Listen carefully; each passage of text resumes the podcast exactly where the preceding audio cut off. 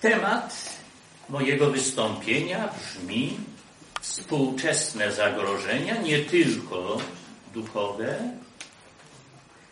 a sprawa polska w wypowiedziach i orędziach księdza Stefana Gory. Będę się starał trzymać wyznaczonych mi ram tematycznych. Wstęp historyczny. Jest rok 1972, ósmy dzień maja, znamienne, że ósmy dzień maja, a nie 13 maja.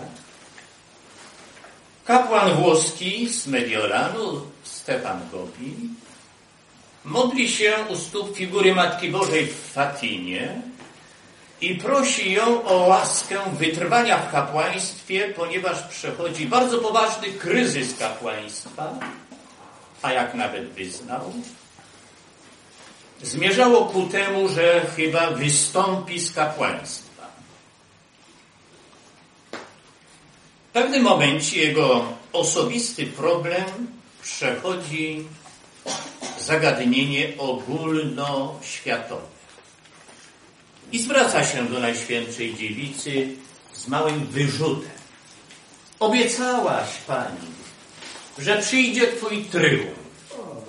Tymczasem mija kolejny dziesiątek lat, a na świecie coraz gorzej.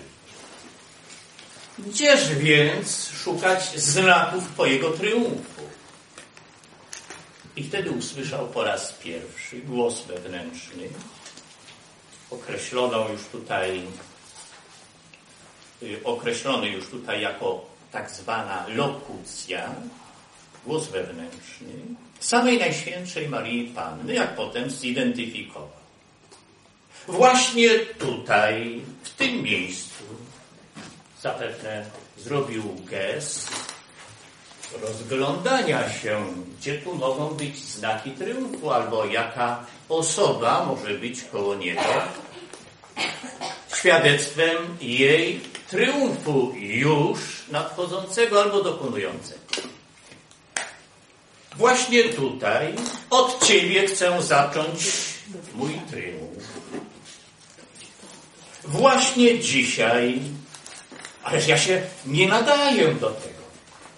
Żeby więc nikt nie powiedział, że to jest Twój pomysł, Twoje działanie, a w konsekwencji dzieło, którego Ty dokonasz, to właśnie dlatego Ciebie wybrałam. Co ja mam robić? Gdy powrócisz do domu, będziesz się dowiadywał, co masz czynić. I na tym koniec. 13 października zaistniała okoliczność, która była pierwszym spełnieniem obietnicy Matki Bożej. Dowiesz się, co masz czynić. Kolega ksiądza oferował mu wyjazd do domu księży emerytów nad jeziorem Garda z propozycją, aby się tam razem z nimi pomóc. Już w drodze przyszła mówić, że jest to 13 dzień października, a więc dzień zakończenia objawień Matki Bożej. Może podejmą sprawę i będziemy się modlić o to, by tryumf Matki Najświętszej, który mi obiecała, zapewne nie decydował przyznać się do tego od zaraz, żeby ten tryumf nastąpił jak najrychlej. Gdy zreferował sprawę pomysłów wspólnoty kapłańskiej dla przygotowywania triumfu Matki Najświętszej, to zaraz trzech księży zgłosiło się, że chętnie do takiej wspólnoty się dołączą. A gdyby to była grupa pod nazwą Niepokalanego Serca Maryi. Czy księża przyjęliby taką opcję? Czemuż by nie? No to w takim razie wpisuję czcigodnych na listę. Siebie tam umieścił jako pierwszego, drugiego, trzeciego. Przepraszam, było dwóch chętnych, on był trzeci. I gdy zapisał nazwisko tego trzeciego. W grupie, dzwonek do drzwi, potem drugi, gospodarz domu albo ktoś, mm, kto pilnował przyjmowania gości, zawieruszył się, więc dzwonek się podkarzał. Któryś z księży wyszedł pierwszy i w drzwiach zastał ekscelencję. Ksiądz biskup przejeżdżając tamtędy, w ostatnim momencie pomyślał odwiedzić podopiecznego swojego kapłana, który znajdował się w tym domu księży emerytów. O ekscelencja, o kogo chodzi? O, ten ksiądz jest tu z nami. Księże biskupie, my przed chwilą, co dopiero pomyśleliśmy o założeniu takiej wspólnoty kapłańskiej Niepokalanego Serca Marii. Niepokalanego Serca Marii. Dosyć oryginalny pomysł. Hmm? No, a przyjęlibyście mnie? No czemu by nie? Ksiądz biskup poprosił o listę i pisał się jako czwarty. I tak w sposób nadzwyczajny, nie do przewidzenia, wszystko się zaczęło. Pół roku potem, w lipcu 1973 roku, ksiądz Stefan usłyszał ponownie głos Marii Najświętszej i właśnie rozpoczęło się dyktanda, które zawierają aż 600 kilkadziesiąt przekazów i te 800 stron druku. My natomiast zagadnienie orędzi, treści orędzi zawężamy do sprawy polskiej. Oprócz trzech orędzi dotyczących wprost Polski, przekazanych Polsce, jest czwarte orędzie, które nie jest wprost dotyczące naszej ojczyzny, ale miało miejsce w naszej ojczyźnie. Ponadto będę przytaczał wypowiedzi księdza Gobi, te, które słyszałem na własne uszy, albo też czytałem w liście do mnie adresowanym. Punkt pierwszy. Wypowiedź z września, 8 wrzesień 1986 roku Kraków, Warszawa. Gdy ksiądz Stefan Gobi opuszczał Warszawę wraz z wycieczką. Przybył do Polski w sprawach czysto turystycznych, jeśli chodzi o pierwotny zamiar. Ale z cichą intencją, że w tych dniach wrześniowych 1908, przepraszam, 76 roku spotka się przynajmniej z jakimiś kapłanami, którzy byliby sprawą zainteresowani, a może uda mu się spotkać ze znanym, głośnym prymasem Polski, a być może z biskupem w Krakowie, kardynałem, o którym dowiedział się, że w herbie ma wezwanie od świętego Ludwika Grignona, totus tuus, i że dotyczy ono Matki Najświętszej. Może i przez niego będę przyjęty? Tymczasem nie spotkał się ani z księdzem prymasem, ani z przewidywanym kapłanem w Poznaniu, dokąd go dowieźli. Ten ksiądz progu mu powiedział, proszę wybaczyć, ale akurat mam bardzo pilne zajęcia, nie jestem w stanie księdza przyjąć. Nie spotkał się z księdzem w Krakowie, w Krakowie w hotelu, czyli ze mną, gdzie na godzinę dziesiątą byliśmy uzgodnieni przez pana Anatola Kaszczuka. Wywołuję celowo to nazwisko, obserwując teraz reakcję. Proszę podnieść rękę, kto z Państwa słyszał o panu Kaszczuku. Jestem ogromnie rozradowany, a kto znał osobiście pana Kaszczuka, podnoszą się dwie trzy ręce. Bogu niech będą dzięki. Otóż tenże pan Anatol, poznawszy już ideę kapłańskiego ruchu maryjnego, nawiązał kontakt z centralą w Mediolanie i poprosił, by ktoś z centrali przyjechał do Polski, a on uzgodni z kilkoma księżmi, ewentualnie z prymasem, kontakt.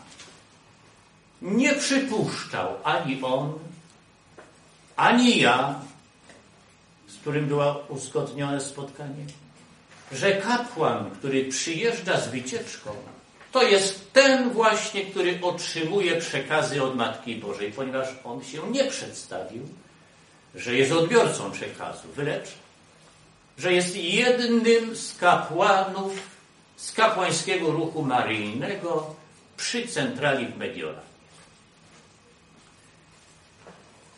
W Zakopanem rozpolał go ząb, gdy dojechał do Krakowa, było już zapalenie okostne.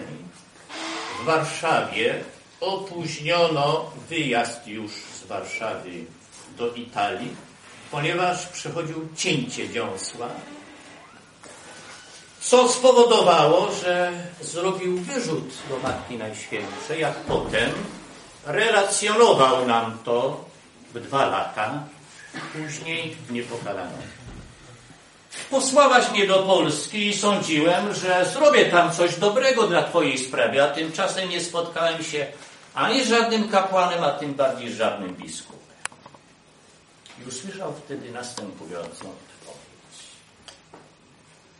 Posłałam Cię do tego kraju nie po to, żebyś działał tam, lecz po to, żebyś za Polskę cierpiał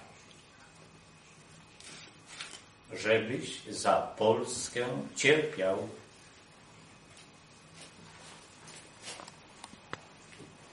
Proszę teraz sięgnąć do tekstów, którymi Państwo dysponują. No, ja straciłem egzemplarz.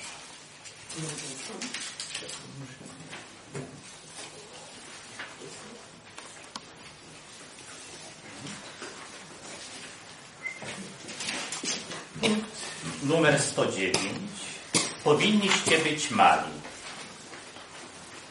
W nawiasie Warszawa 8 wrzesień 1976.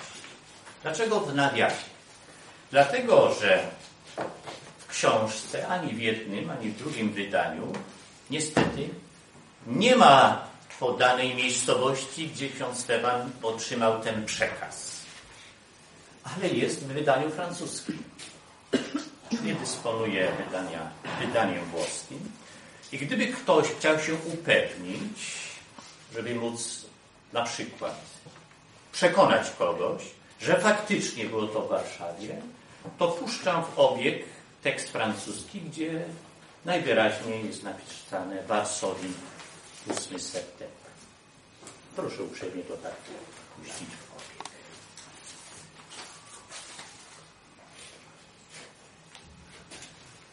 Proszę, zwróćmy uwagę, przepraszam, Państwo nie są w stanie, bo nie posiadają pełnego zestawu tekstów. Więc zwracam uwagę na to, że wcześniej zagraniczne orędzia, jakie Matka Boża przekazywała, były tylko w Lourdes cztery razy. Przed Warszawą Nigdzie indziej, tylko w Lourdes Matka Boża przekazywała orędzia. Cztery razy. Potem, po Warszawie, pierwsze zagraniczne orędzie było w Meksyku w następnym roku. Co z tego by wynikało? Że Warszawa, cała Polska to jak gdyby taka czte, takie czterokrotne Lourdes, a może jeszcze lepiej.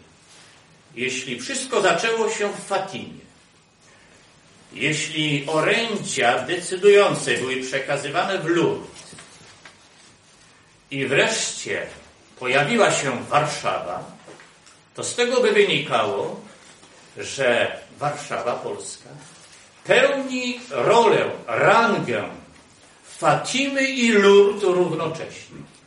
Śmiem powiedzieć, że Polska to taka, takie Fatimo Lourdes. Ranga naszej ojczyzny na tle tego, co dotychczas powiedziałem, urasta w sposób aż zaskakujący. Ale sięgnijmy do orędzia.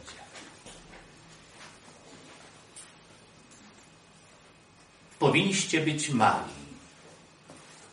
W oryginale e, nie wiem, jakie jest użyte określenie. Sięgnąłem do tekstu francuskiego i wyraz petit oznacza mała, nieznaczna. Ale petites oznacza coś więcej. Małość i skromność. To też tak należy nam rozumieć w dopowiedzeniu tytuł, który Państwo mają przed sobą. Powinniście być mali, czyli powinniście być nieznaczni, uważający się za mało znaczący, za skromny. Moje dzieci, wpatrujcie się w waszą matkę, małe dziecko. Ponieważ byłam mała, podobałam się najwyższemu. C. Mała, gdyż mimo wyboru na matkę słowa byłam stworzeniem Bożym. D. Jestem mała, ponieważ wszystko trzymałam od Boga. Moje bogactwo jest bogactwem małych i ubogich, mówi dalej Najświętsza Dziewica.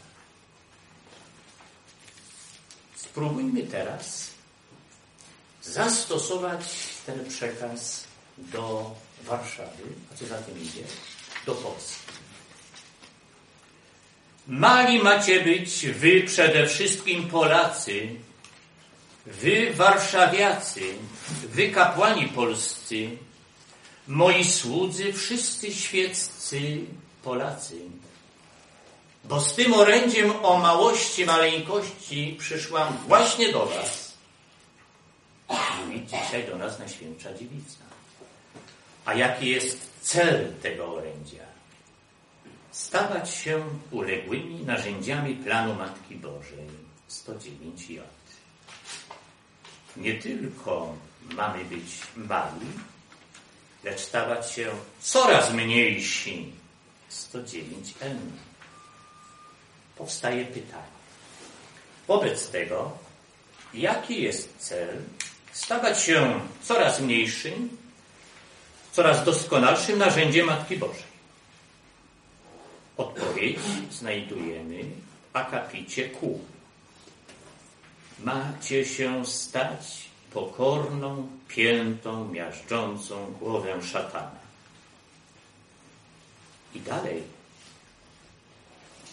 Największy tryumf mojego niepokalanego serca nadchodzi.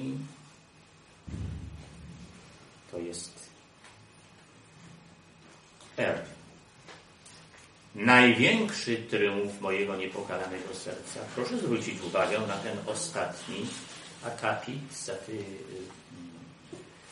zaznaczony literą R w tym orędziu. Ci z Państwa, którzy dysponują tekstami.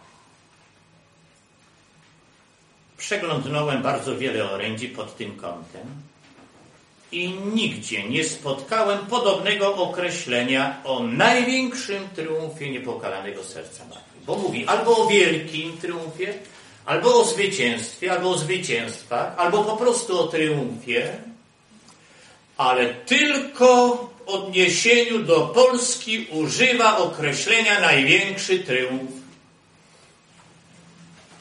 Odczytuję to. Jakoby w podtekście chciała niepokalana powiedzieć, że ten największy triumf przyjdzie przede wszystkim poprzez Polskę.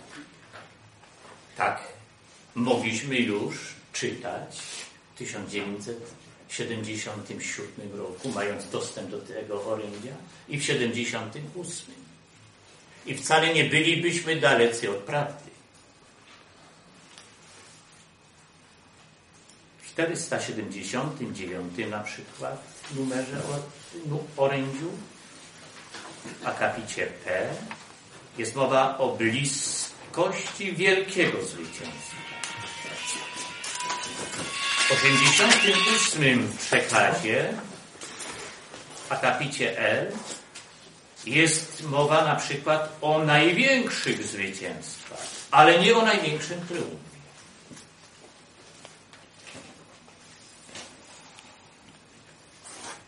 Przyszedł rok 1978 i księdza Stefana Gobi zaproszono do Polski. Nie wiem już, kto to uczynił. Przypuszczam, że środowisko pana Anatola Kaszczuka, oczywiście wspomagając się autorytetem księdza biskupa Kraszewskiego. Świętej pamięci księdza biskupa Kraszewskiego. Mimo, że starania o jego przyjazd do Polski trwały przez kilka miesięcy, niestety nie udało się uzyskać wizy na planowany termin przyjazdu do Polski 20 lipca tegoż 78 roku. To też, gdy odwołano jego przyjazd do Polski z powodu odmowy wizy, My księża rozjechaliśmy się na wakacje. Ja na przykład zaplanowałem kurs języka francuskiego w Paryżu i tam się udałem. Na szczęście przeoczyłem fakt, że jadę na miesiąc kursu, a jadę tydzień wcześniej. I dopiero przyjechawszy do y, Paryża spostrzegłem się, że braknie mi tego jednego tygodnia końcówki kursu. Polecono mi, żeby starać się o przedłużenie w konsulacie. Ale w międzyczasie otrzymałem telefon od pana Natola Kaszczuka, i to były pierwsze dni lipca, że wczoraj ksiądz Gobi ku zaskoczeniu jego samego i nas wszystkich w kraju otrzymał zaproszenie do ambasady polskiej i w ambasadzie wręczono mu odmawianą kilkakrotnie wizę do Polski. Wieczór poprzedzający usłyszał głos Matki Bożej. Przygotuj się na wyjazd do Polski. Więc już był pewien, że wcześniej czy później to się stanie. 20 lipca gościliśmy go już niepokalanego. Streszczając nam przekazy, szczególnie te ostatnie, bo wcześniejsze były nam znane, siedział, tak jak ja w tej chwili siedzę za stołem, zamyślił się w pewnym momencie, przerwał. To, co przerwał referowanie tekstu, stał i wszyscy obserwowaliśmy jego uniesienie. I powiedział, I przyjdzie czas już wkrótce, że Bóg was, Polaków, wyniesie wysoko, bardzo wysoko wobec wszystkich narodów. I tak ręce podnosił. Powtarzam, 20 lipiec 1978. Wystarczyło poczekać do 16 października tego roku, ażeby ta przepowiednia się spełniła.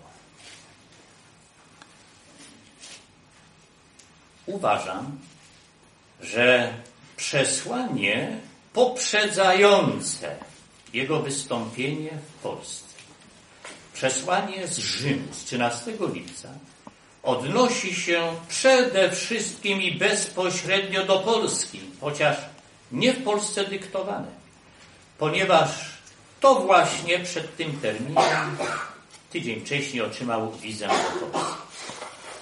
Posłuchajmy więc fragmentów tego przesłania.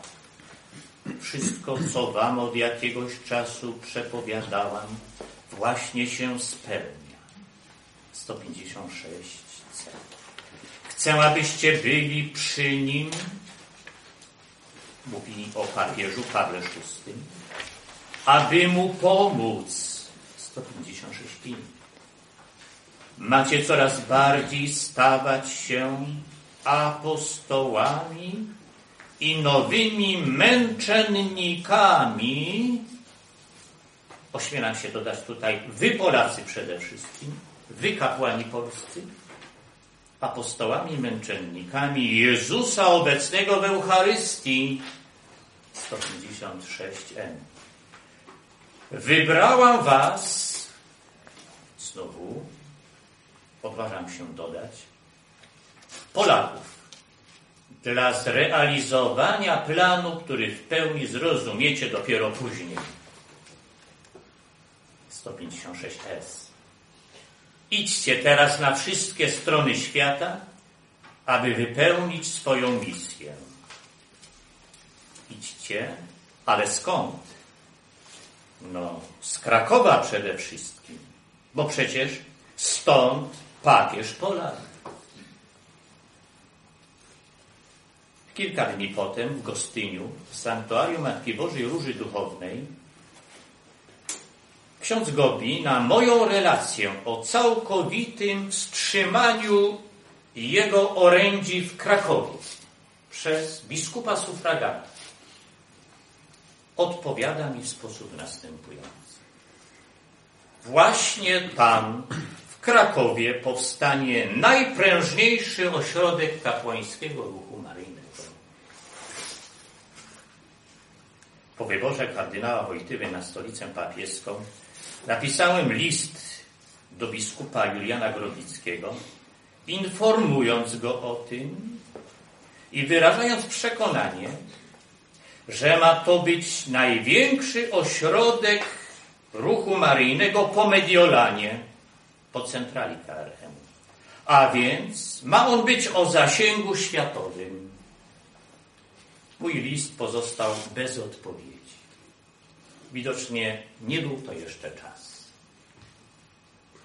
W styczniu 1981 roku, przepraszam, 1982 roku, a więc kilkadziesiąt dni po ogłoszeniu stanu wojennego, otrzymałem od księdza Gobi list potwierdzający między innymi powyższe. Bądź posłuszny biskupowi na zakaz naszego ruchu w diecezji krakowskiej. Pisze do mnie. Ten ból przygotowywuje moment, kiedy kapłański ruch maryjny będzie mógł w waszej diecezji, będzie miał, przepraszam, w waszej diecezji największy rozkwit w całej Polsce. Przekazałem to księdzu kardynałowi Macharskiemu, lecz zakazu nie cofnął. Widocznie nie był to i wtedy jeszcze czas. Uchylił go dopiero ksiądz arcybiskup Dziwisz 5 września w 2005 roku.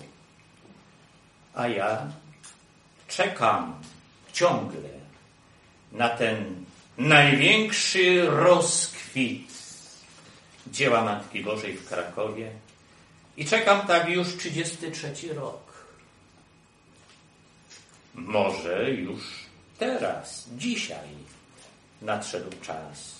I właśnie tutaj, gdzie modlił się student polonistyki Karol Wojtyła, w tym kościele. Ufam, że stąd mój głos o tym dotrze do wszystkich zakątków Polski, że wszyscy słuchacze pomogą w tym nie tyle mnie, co sercu królowej Polski.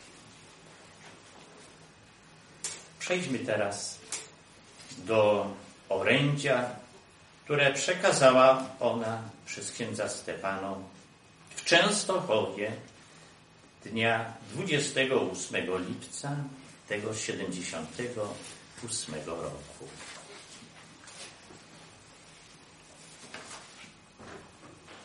Czytam słowo po słowie. Znak dla wszystkich. Tak ksiądz Golis zatytułował, streścił przekaz. Przyprowadziłam Cię do tego narodu, który został wiele razy poświęcony mojemu niepokalanemu sercu i który ogłosił mnie oficjalnie swoją królową. Z tego sanktuarium czuwam nad nim, opiekuję się nim, pocieszam go, wzmacniam i bronię. Stał się moją własnością, gdyż został mi powierzony przez poświęcenie każdego memu niepokalanemu sercu. Synowie Jego są tego świadomi, bo odnawiają często to poświęcenie i nim żyją. Patrz, jak Kościół w tym kraju żyje i kwitnie, choć od tylu lat i na tyle sposobów jest prześladowany. Seminaria nie mają już dosyć miejsc, by przyjąć młodzieńców pragnących zostać kapłanami. Kościoły są pełne wiernych. Duchowieństwo nosi szaty kapłańskie. Ośrodkiem wszelkiej modlitwy jest Jezus w Eucharystii, otaczany czcią, miłowany i wystawiany do publicznej adoracji. Tu Państwo mają przy tym fragmencie uzasadnienie, dlaczego ja eucharystyczne orędzie przekazane w Rzymie o eucharystycznym męczeństwie zaadresowałem do nas, Polaków przede wszystkim. Bo tu Matka Boża tamto orędzie dopowiedziała na jasnej górze. Wszystko, co dzieje się w tym narodzie, stanowi znak dla całego Kościoła. Byłoby tak we wszystkich częściach świata gdyby ludzie przyjęli skierowane do nich w Fatimie zaproszenie do poświęcenia się wszystkich mojemu niepokalanemu sercu.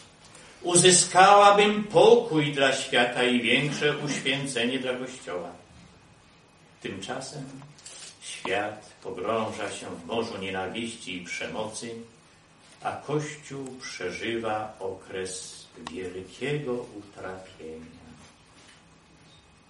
Obecnie jednak, synowie moi umiłowani, jest moja godzina. Poprzez was, moi kapłani. I znowu pozwalam sobie to uściślać. Moi kapłani polscy.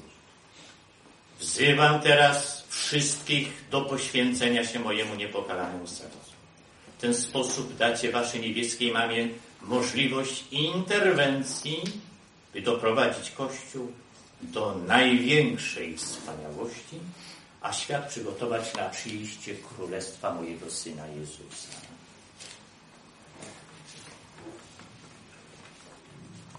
Znamienny tytuł, znak dla wszystkich.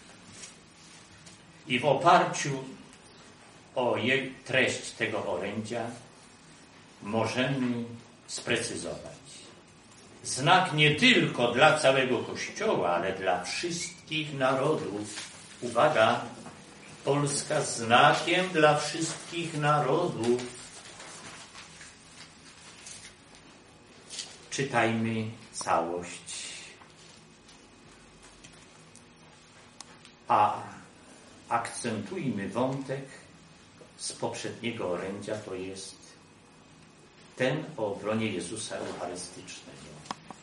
Bardzo o to wszystkich proszę, by w domu poświęcając czas na lekturę tego orędzia, wzięli w ramkę te fragmenty eucharystyczne. Kończąc, jeszcze raz zaaplikujemy wezwanie wszystkich ludzi świata poprzez nas, kapłanów polskich, poprzez nas, Polaków, aby niepokalana mogła zatriumfować. Ośmielam się iść dalej i ciągle odnosić wszystko do Krakowa.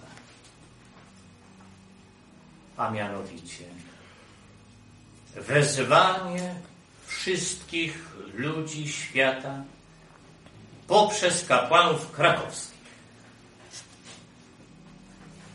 Pośrednio Polski, a szczególnie Krakowa, dotyczą orędzia odnoszące się do Jana Pawła II. Pierwsze jest z 17 października 1979 roku, a więc już na zajutrz po wyborze. Oto fragment, którego Państwo tutaj nie mają.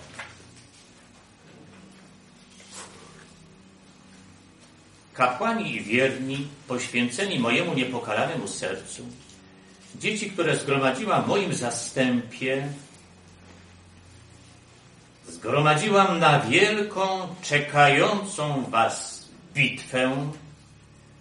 Zjednoczcie się wszyscy wokół papieża, a zostaniecie przyobleczeni moją własną siłą. Rodzi się refleksja. Jeśli brakuje Polsce siły, maryjnej siły,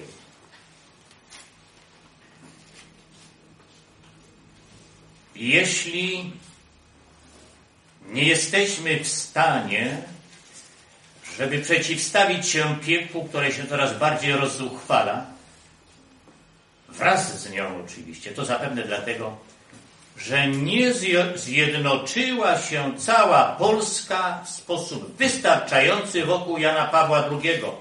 Był on oklaskiwany, ale nie był słuchany. Matka Boża kończy to orędzie o Janie Pawle. Ta godzina należy więc do Was, a ja znowu dodaję, zjednoczonych z papieżem. Teraz zaś z Benedyktem XVI, na przykład w sprawie mszy świętej trydenckiej i komunii świętej dłużnej oraz naklęczącą. Wstępem do orędzia o stanie wojennym z 24 grudnia, numer 238, niech będzie akapit F powyższego 167 orędzia. Moi synowie, czekają Was wydarzenia, których nie potraficie sobie wyobrazić. Czy mowa jest tu o cudach pielgrzymek papieskich? Coś, czego wcześniej nie można sobie było wyobrażać?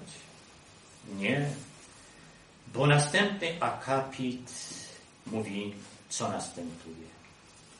Istnieją jednak modlitwy dobrych ludzi, ból niewinnych, ukryte cierpienia wielu łzy i błagania licznych ofiar. I ja przyspieszyłam czas mojej interwencji. O jaką interwencję chodzi? W jakim celu? Mówi nam o tym ona sama w orędziu 142, 143 i 145. Chodzi tu najwyraźniej o zagrożenie totalną wojną i totalnymi kataklizmami. Tak dochodzimy do tego szerszego kontekstu tego referatu, umieszczonego w serii podejmowanego tu zagadnienia o współczesnych zagrożeniach, nie tylko duchowych, te bowiem duchowe zagrożenia, na przykład liberalizm, desakralizacja, niestopowane wystarczająco, muszą doprowadzić wcześniej czy później do straszliwej wojny. I o tym Matka Najświętsza mówi tym kończącym się właśnie roku 1977 mogłam jeszcze powstrzymać karę. Jezus zechciał jeszcze powierzyć mi możliwość zainterweniowania w celu doprowadzenia was do zbawienia i złagodzenia wielkiego, czekającego was bólu. 142G i H. Dalszy tekst tego orędzia jest wycięty. Prawdopodobnie spowiednik kontrolujący przekazy nie pozwolił księdzu Gobiemu, żeby wydrukować, co jest napisane dalej. A jest to chyba najbardziej interesujące interesująca kontynuacja. Ciekawe, co Matka Boża dalej mówiła, co nie zostało wydrukowane, podprowadzając księdza Stefana i nas słuchających do wielkiego, czekającego świat bólu. Numer 143 E. Przyjmuję Wasze modlitwy i składam je na ołtarzu Bożej Sprawiedliwości. Nie na ołtarzu miłosierdzia. Ona, Matka Miłosierdzia, z bólem musi powiedzieć, że prosi o modlitwy, ofiary i cierpienia, by je móc zanosić, ale nie na ołtarz miłosierdzia, bo ono się już kończy, lecz na ołtarz Bożej Sprawiedliwości, żeby zmniejszyć karę sprawiedliwości Bożej, która nas czeka.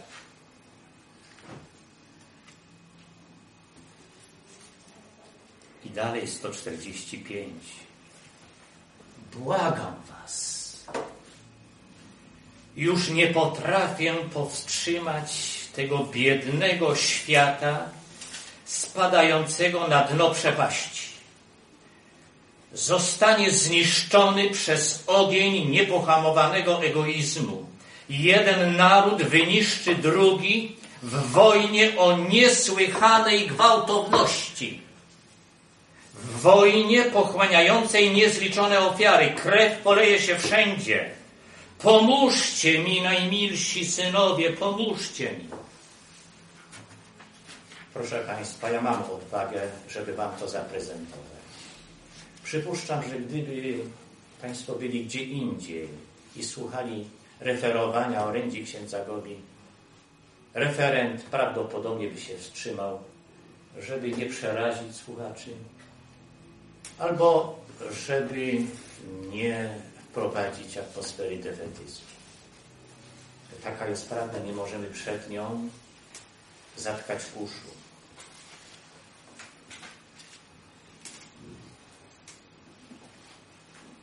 Oczywiste jest, że chodzi o światową wojnę, a polski stan wojenny, zmierzamy właśnie do orędzia o stanie wojennym,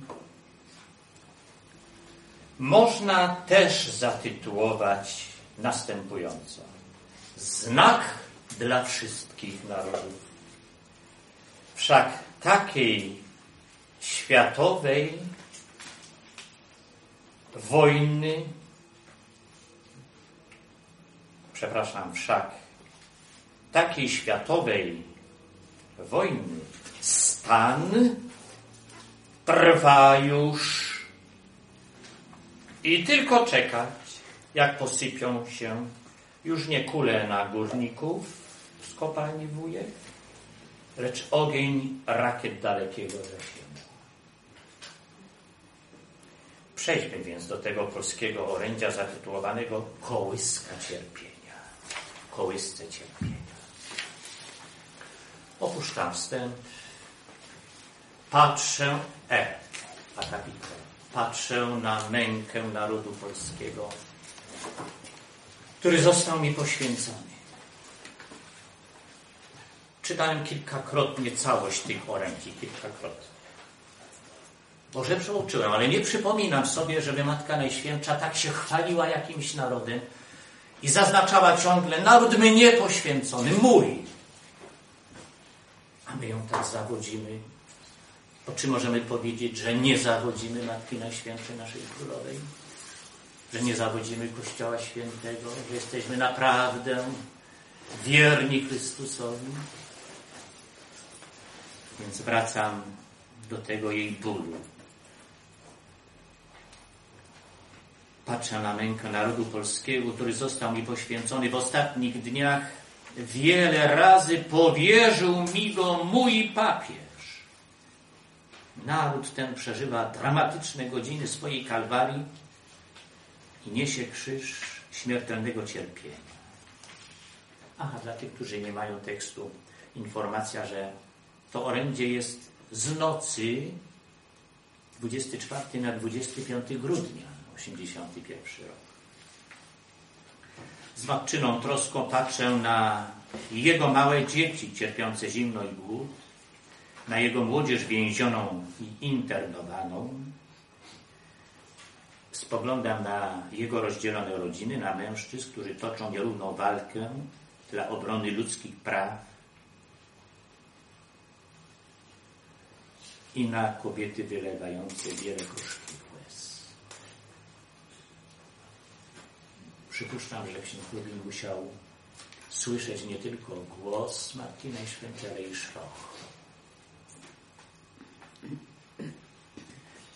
W to Boże Narodzenie naród polski, który kocha miłością szczególną, staje się znakiem ostrzegawczym dla wszystkich i symbolem tego, co czeka obecnie całą biedną ludzkość. Kołysce tego ogromnego cierpienia składam dziś moje niebieskie dzieciątko.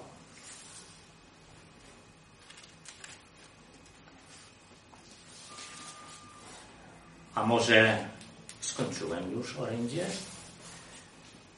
Nie kontynuuję dalej, bo czas nie pozwala. A może stawiam pytanie, to światowe zagrożenie stało się już nieaktualne po roku 1984, roku podjęty przez Jana Pawła II próbie poświęcenia Rosji niepokalanemu sercu Marii? Czy też może jest nieaktualne po roku 1989, owej transformacji ustrojowej w całej Europie? Wręcz przeciwnie. To właśnie w 1993 roku, 15 września, jaki to dzień? Boleści Matki Bożej. Niepokalana odsłania najbardziej bolesną kartę przyszłości świata. Tego orędzia tu nie ma oczywiście, bo ja się posiłkuję fragmentami innych. Ogłaszam Wam obecnie, że nadszedł czas wielkiej próby. Proszę zwrócić uwagę, jak się zaczyna ten fragment. Ogłaszam Wam, nie mówię Wam, nie przekazuję Wam, nie zwierzam się Wam. Oficjalne ogłoszenie. Ogłaszam Wam, że nadszedł czas wielkiej próby, a wielka kara, jaką w tym miejscu Wam przepowiedziałam. Matka Boża jest wtedy przy księdzu Gobi w Japonii. Chodzi o objawienia Wakita z 1973 roku. Więc kara przepowiedziana Wam znajduje się u waszych drzwi. Ogień z nieba stąpi i wielka część ludzkości, nie ludzi, ludzkości zostanie zniszczona. Ci, którzy przeżyją, będą zazdrościć umarłym, ponieważ wszędzie pojawi się zniszczenie, śmierć i ruina.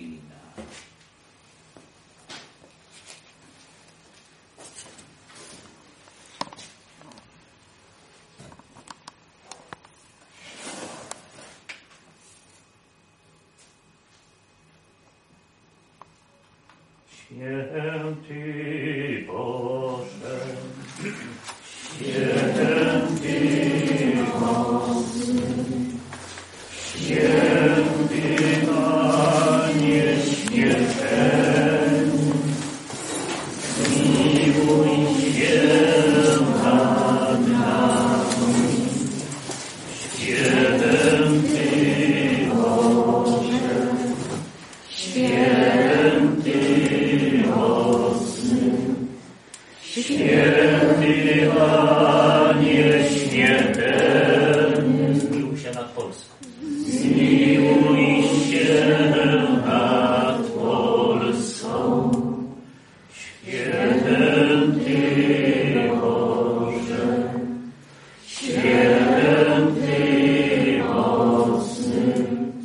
na świętego Stanisława Święty Aniel śmiertelny, zmiłuj się nad światem.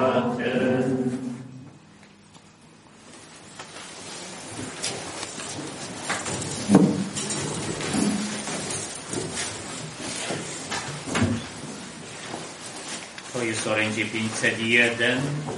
Można sobie zaznaczyć H do J. Sięgnijmy jeszcze po orędzie 511. H do I.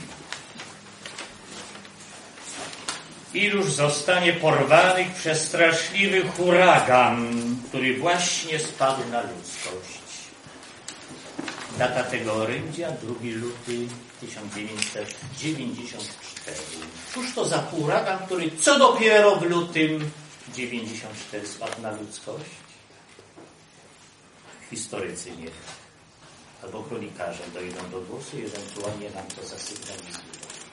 Co było w lutym 1994 roku albo od lutego sukcesywnie pojawiające się na świecie huraganowo.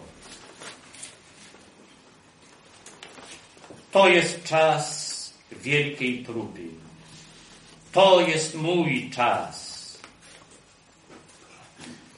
Wtedy, gdy nadejdą dni wielkiego utrapienia i powszechnej rozpaczy, proszę Was, pozwólcie mi wziąć się w moje matczyne ręce, w moje ramiona, abyście mogli być ocaleni i stać się dla wszystkich światłem nadziei.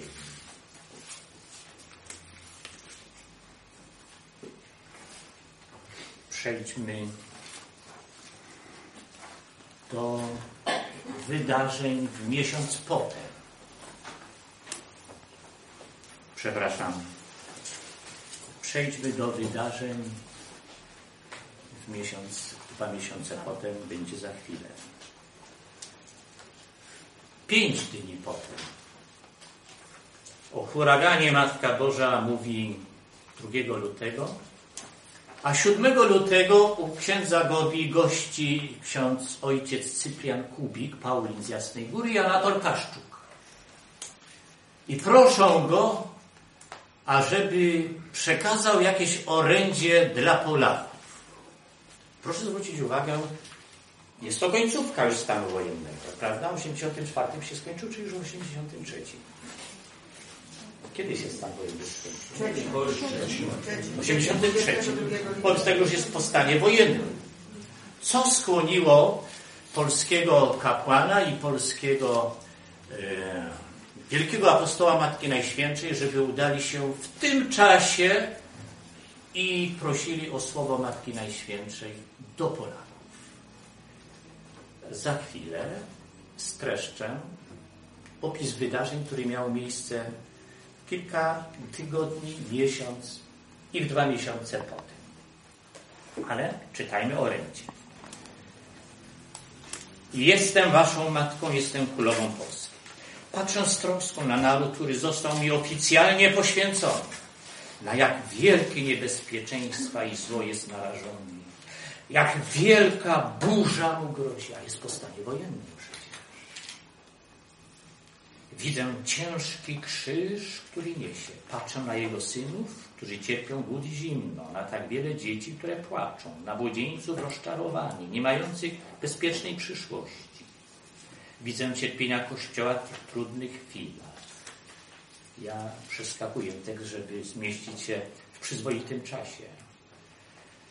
Wytyczam drogę dla ocalenia Kościoła.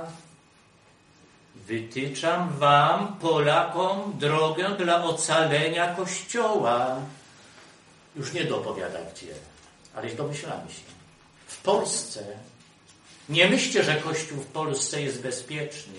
Grozi wam zniszczenie Kościoła w Polsce. Więc ja chcę go ocalić i wytaczam drogę.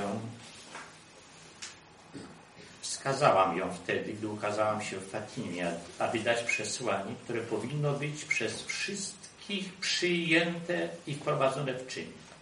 Jest to droga poświęcenia się mojemu niepokalanemu sercu, droga nieustannego odmawiania różańca świętego, droga nawrócenia i modlitwy. Tę moją drogę ukazałam wszystkim należącym do kapłańskiego ruchu maryjnego. Jakże jestem smutna z powodu oficjalnego odrzucenia, które mnie spotkało oraz z powodu przeszkód napotykanych przez mój ruch w Polsce. Powtórzę to zdanie. W liście 85H, kto z Państwa śledzi, niech zwróci uwagę, ewentualnie podkreśli, weźmie ten akapit H obraz. Jakże jestem smutna z powodu oficjalnego odrzucenia, które mnie spotkało w Polsce. Domyślne. Wynika to z kontekstu. Oraz z powodu przeszkód napotykanych przez mój ruch w Polsce. Ale słuchajcie waszych biskupów. Mimo, że zakazali tego ruchu, domyślne, nowoksięża biskupi wstrzymali ten Odmawiajcie różaniec. Dalej poświęcajcie się mojemu sercu. Czyńcie pokutę. A ja sama rozszerzę w sposób niezwykły moje dzieło w całym waszym kraju. Matko Najświętsza. No to czekamy od tego 84 roku 16 plus 11 27 lat. Może już wreszcie czas.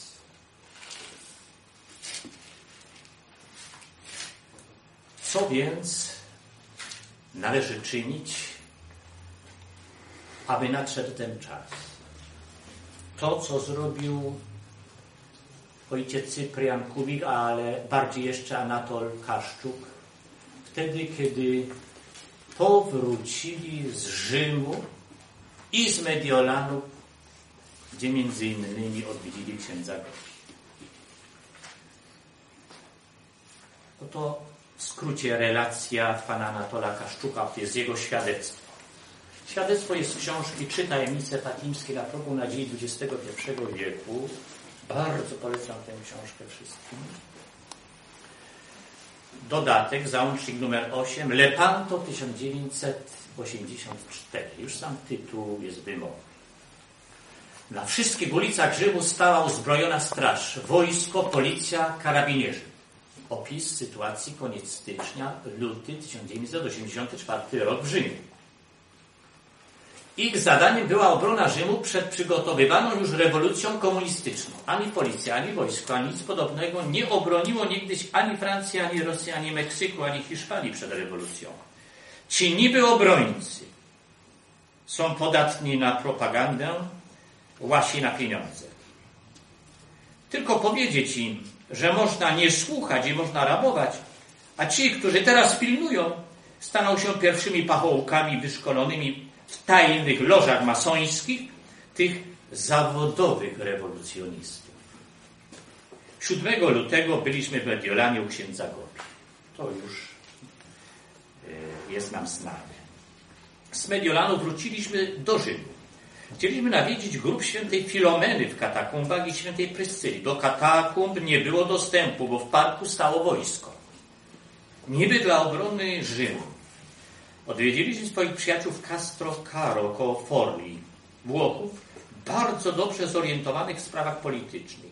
Ci nam powiedzieli, że Włosi chcą rewolucji, że rewolucja wkrótce będzie i że wybuchnie w maju drugiej połowie lutego tegoż roku wracamy do Polski pociągiem przez Frankfurt.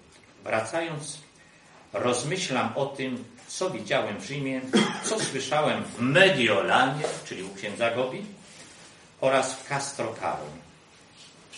i pomyślałem o wielkich zwycięstwach Matki Bożej. Jak to na rozkaz naszej kochanej królowej odbyło się różańcowe oblężenie Jericha na Jasnej Górze, aby otworzyć bramy komunistycznej Polski dla papieża Polaka. Było to od 1 do 7 maja 79 roku.